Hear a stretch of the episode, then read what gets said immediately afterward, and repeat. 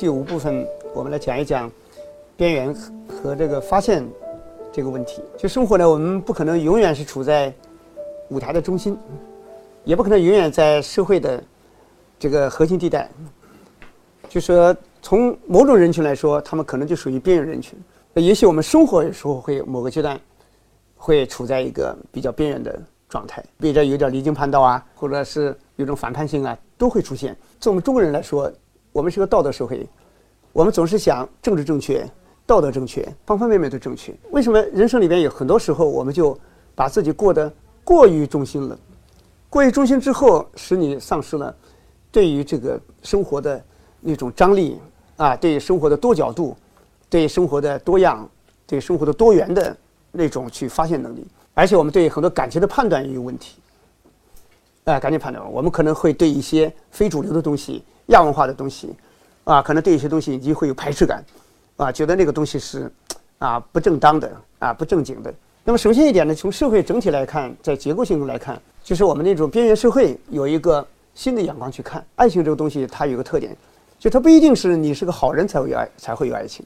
那坏人之间也很有很好的爱情，所以这也是一个他跟其他的那种政治、道德、文化各方面领域不一样的东西。所以就是那样的爱情的时候，你也不能抱着一个不屑一顾、排斥的这个态度。哎，我们也需要一种平视和平等。所以有些电影呢里边体现这个问题。你像昆汀，这个他的那个电影低俗小说很有名。昆汀是个原来是个开那个出租录像录像带的，他平时没事什么也不看，看了以后呢就把五花八门的电影的要素。在脑子里弄成一锅粥，然后最后来拍了这么一个，哎，他做导演拍了这个低俗小说，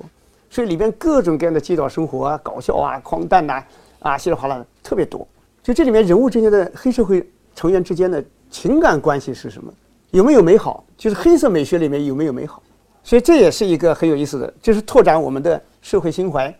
拓展我们的这个价值观的一个部分。黑老大要出去远处有办事去，一段时间不在。就把这个妻子米娅就交给这个马仔文森特去照顾，他一定要符合这个米娅的要求，米娅让他干什么他就干什么，说要去陪他解闷儿。结果米娅跟他带他来到了夜总会，哎呀，这文森特呢原来跟这个米娅在一起压力很大，因为听说啊这黑老大心狠，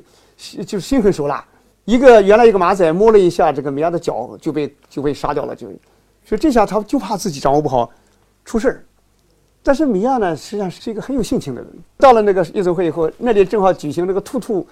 啊，那种那种舞蹈比赛。米娅一下子兴起，她要跳。因为一个在黑社会老大的妻子，平时其实表面上活得很风光，其实也生活在恐惧中。所以今天跟一个马仔在一起，这文森特还蛮有点儿，这个身上还有蛮有点儿才情的，所以他立刻就一听说他立刻举手要跳，文森特吓一跳。后来两个人就跳了一段。跳的过程中啊，就是我们在正常的步伐里面。日常的生活里边，人和人的产生的感情啊，其实不鲜明，往往就是在这种一个特别的气氛场景，啊，在一个特别的情境里边，人和人之间忽然会打破日常的束缚，人和人之间的对视里边，他会发现一些东西。所以有人还问那个昆汀，因为这个男演员是个舞蹈非常好的一个演员，是故意给他设计的，啊，其实倒也不是，啊，就是就是很自然的就出现啊这样一段剧情。所以这里边你看这个米娅和这个文森特，他们之间在那个充满了死亡的黑社会里边出现的这种舞蹈过程中互相的眼睛的对视，啊，互相的凝视，啊，互相的那种发自内心的啊那种默契，啊那种默契那种舞步，哎，特别美，就在正经的人里边跳不出这个东西来，这也是一种爱，当然这个爱是实现不了的，实现不了，但是呢又挡不住的内心。所以就显得特别有意思。不要以为爱情只属于好人，所以不要以为这个边角社会里面都是邪恶。在爱情这个方面，它其实是在分布在整个社会里边，啊，不同的角落里边，不同的层级里边，不能否定某些东西的合法性。所以这也是一个我们的一个一个现代人的现代性的一个必备啊必备的一个认识。还有一个呢，就是边缘或者一种不合理的存在，它往往能爆发出一种。啊，特别大的、特别强烈的爱情，因为在这个场场景里边，到底爱不爱，它跟生死放在一起，绝境就是人的生死抉择，而这个时候能把爱放在前面，那这种爱情，比一般的那种我们说那种温暖的，啊那种道德的、善良的那种爱，比那个还要厉害。就是他们 T 呃 T K V 导演的这个《罗拉快跑》，非常好的个电影。这个女孩子黑社会贩毒，她的男朋友去啊去那个提着毒品，那个集团头派她去，然后呢拿到十万马克，很大笔钱。回来路上没想到在地铁上看到警察一慌，结果从地铁站里跑出来，那个装着钱的袋子忘记在那个地铁上了。坐在那个袋子旁边的是一个流浪的一个老头。这个人最后想返回列车去找，找不到了，已经车跑掉了。所以你看，她那个男朋友完蛋了，他钱拿不回去就会被搞死，所以只有十分钟的时间，因为他规定十二点必须把这个钱带回去，他只好打电话给女朋友罗拉，说我要去抢一个商店，他已经到了个商店门前了，抢钱。罗拉一看太危险，这样啊，说你等等，我去弄钱，我开始跑，哦，那个很有意思。罗拉呢是一个老头子，爸爸是一个大银行家，银行里有的是钱，听说他要借钱，坚决拒绝他。哎呀，罗拉没办法，只好离开银行，跑到那个店里，那个速度之快，看到这个男朋友已经准备开始抢，然后冲进去一起抢，冲出来结果被警察包围，最后那个警察乱枪，罗拉啊被打死了。要打死以后呢，忽然眼睛一睁，啊，又开始了第二种可能，啊，又去找父亲借钱，结果父亲呢不给他钱，他终于愤怒了，把那个保安的那个枪拿过来抵着他爸爸的头，让他一定要把钱拿出来。结果他爸爸悄悄的，人家悄悄按了报警。还不知道，父亲给了他十万，他一出来一出银行一看，哟，都是警察，自己提着那个钱袋子。警察看到他呢，这么个小女孩儿，啊，以为他是银行里出来，呃，是有别的事儿的，赶紧让他赶快走，这里危险。我罗拉提着钱，嗷，革命狂奔，跑到那个商店面前，男朋友正准备开始抢，看到他了，一高兴，转身过来，呀，结果没想到有一个扛玻璃的几个工人跟一个那种救护车。啊，一个大型的那个像个救火车一样的，呃，两个之间发生那个啊，就是紧急的避让，结果一家伙一弄，把她男朋友给撞死了。眼睛一睁，又是第三种可能。罗拉拿不到钱，看到赌场，拿着一百马克进去碰碰运气，结果没想到连押一连赢，连押连赢，最后硬是十万马克赢到，冲出银行，啊，去那个到他那个时间正好只差那么几十秒，冲到那个商店那里，没想到她男朋友。忽然无意间发现了那个流浪汉，那个老头提着袋子冲上去啊！最后最后把钱抢回来了。所以罗拉忙了半天啊，白忙，已经不需要了，已经。所以这个电影就特别有意思，就一个女孩，一个黑社会，啊，在男朋友的生死面前，最后爆发出来那种不顾一切。所以这这个时候啊，就是绝境。我们现在社会里边要判断一个真感情是太不容易了，绝境里边能够看到。所以有时候我们人生。不怕危险，啊，我们在最危险的境地的时候，啊，他会把爱情呈现出来。边缘社会经常会出现这样的绝境，但是呢，里边到底是没有情感，也可以放出来。作为我们中国青年来说，有时候不愿意处在边缘地带，总是希望自己处在最正确的那个点上。但是这个要这个问题主要是看时代。这个时代如果是一个非常保守的时代，非常封闭的时代，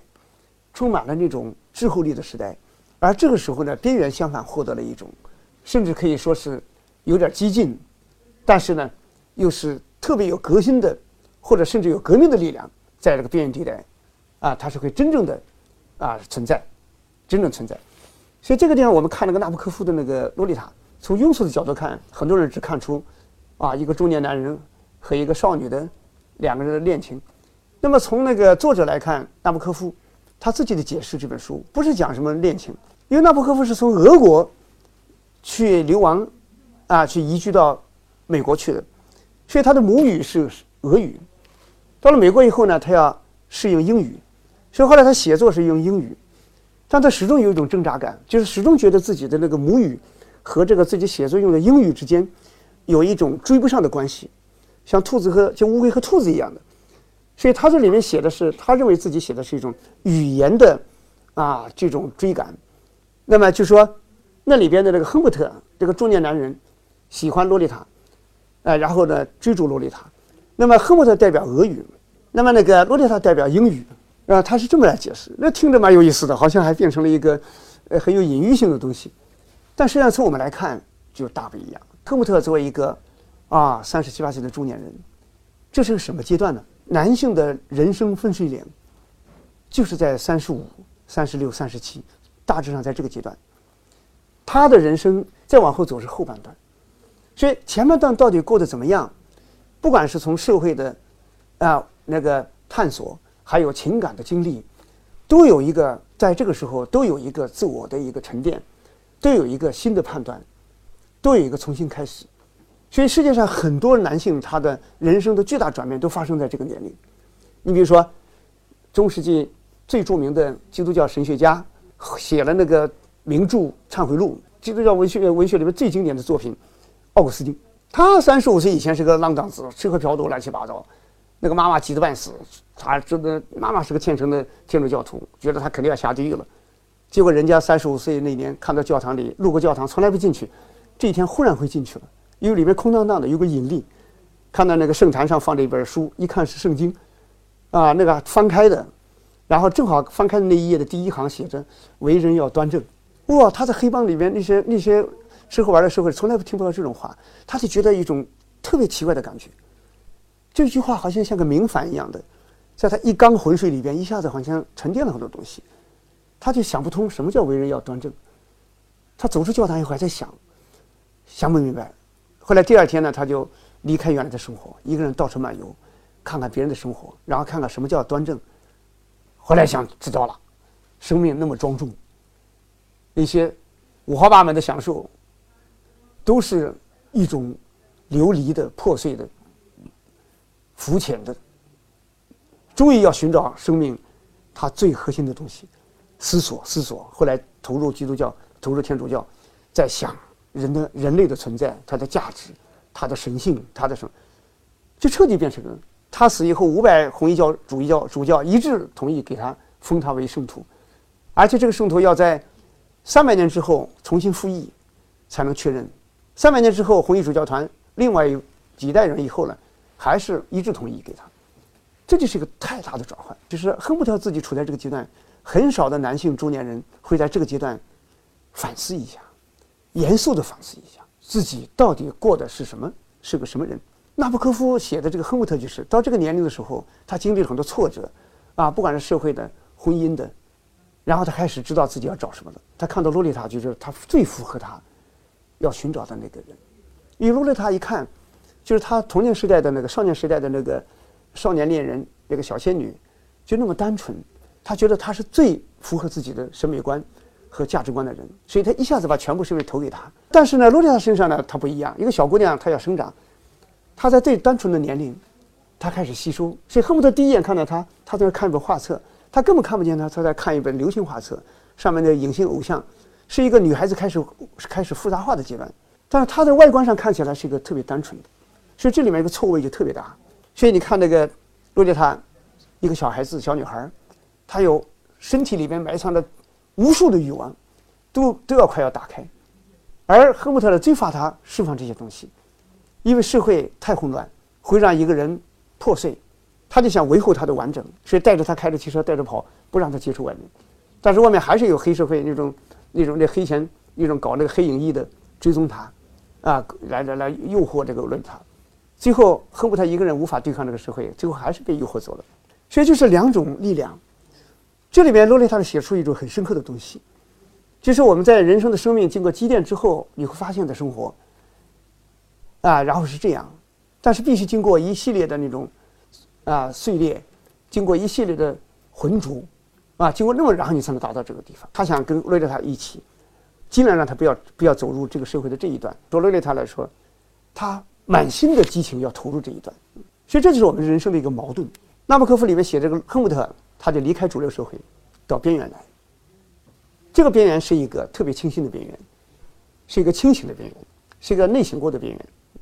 啊，是一个超越的边缘。但是大量的人呢，必须经过这个往复，必须先复杂化，先建立起一个原罪，然后再去清洗它，然后才能获得新生。啊，变成这么一个宿命，啊，这么一个宿命。所以这是一个很难回避的东西。还有呢，就是对女性来说，边缘呢，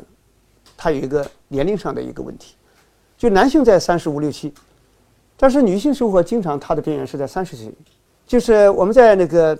女性学里边、心理学里边研究，就是说女性有两个危险年龄，一个就是十六岁，一个就是三十岁。十六岁呢是青春期打开，哎呀，各种好奇。女性的好奇，女性的好奇心比男性强得多，所以面对各种各样的东西，哎呀，心里边又畏惧，越畏惧呢越刺激，越挑战，太多的第一次，所以这时候就有一种克制不住的一种要要去尝试，哎，所以很多很多那种悲惨都在这个阶段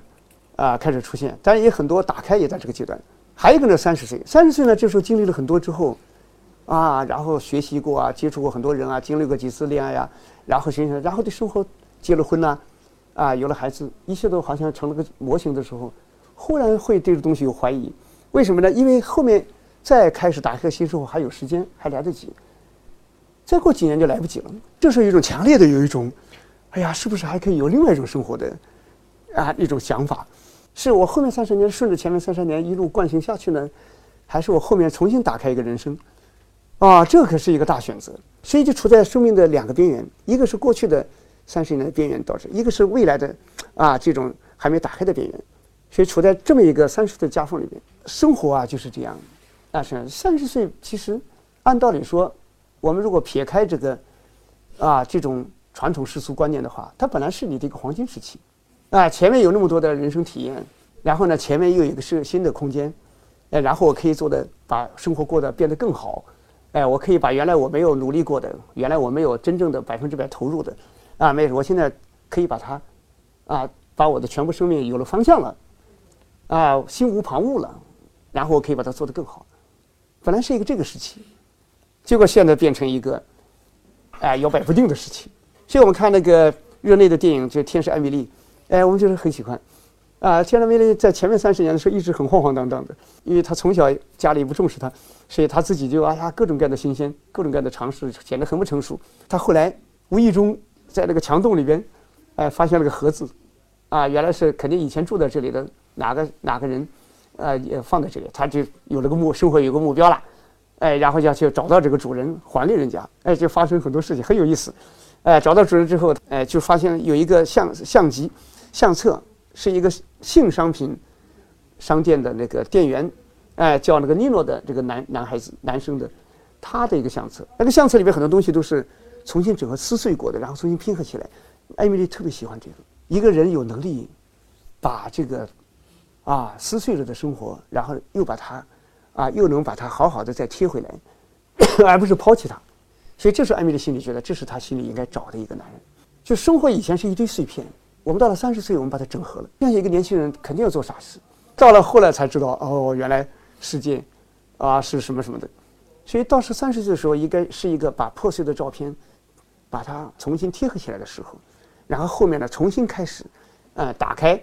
这个新的视野，应该是这么个阶段。所以艾米丽一看到这个东西，哎，她心里知道这是她喜欢的男人。所以三十岁作为处在两个边缘中间的男女性，其实你如何度过这一段，啊，是特别的重要。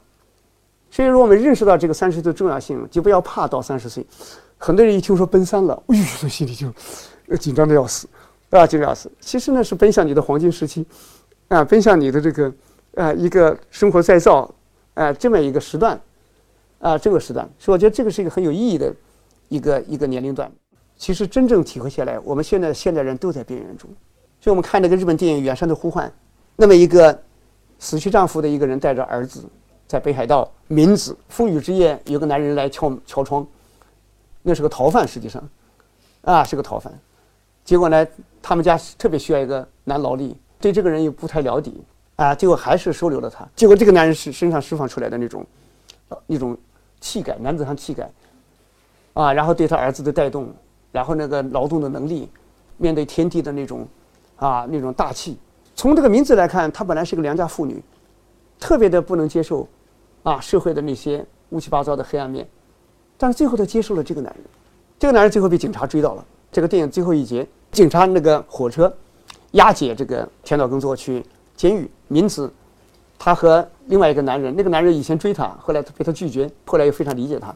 两个人最后故意到这个车厢上，对着那个田岛坐在对面，警两个警察看着他，两个人故意对话。哎呀，你到哪去啊？听说你把农场卖掉了？他说是啊是啊，啊我已经搬到什么地方了？哎呀，完了那个人说，听说你的丈夫啊。啊，到远处去了，你要等他啊。那个名字说：“是啊，是啊，啊，我要怎么？”所以就是通过这种传达，让那个他被判了几年刑，啊，知道他爱他，他会等待他。哎，说这个男子汉从来不哭的，那一下落下眼泪来。就是我们在这个世世界上，我们脑子里边再也没有那种庞大的不了的人物，还有那种小小的戏民，啊，然后因为这些身份的不同而把它区隔成啊情感的贵贱，就没有这些东西。我们这个碎片化的世界，有时候要欢迎这种碎片化。因为以前的这个板结这个结构的结构性是被精英主导的，我们通过碎片化获得这种脱控，啊，实现我们自己的漂流，啊，实现不同的相遇，所以我觉得这也是一个非常有意义的。所以这是边缘这部分呢，也是我们下一步的发展，未来三十年发展之中啊，特别要注意的一个问题，因为它在社会运行里面会出现大量的边缘的啊，有些我们视为边缘的现象，一种情感啊，有些要肯，有些是确实需要肯定，我就。有时候我就在想，你在城市里，你可以看到这个店，一个女人在超市，乡村来的，旁边一个店，装修店，一个男人，他们的妻，这个人的丈夫在乡下，这个人的妻子在乡下，两个人可能是同乡或者是一个省的，互相之间后来你来我往，互相互帮互助，哎，这两个人后来慢慢的越有感情。如果按照传统来看，这真是有点对不起家乡的人，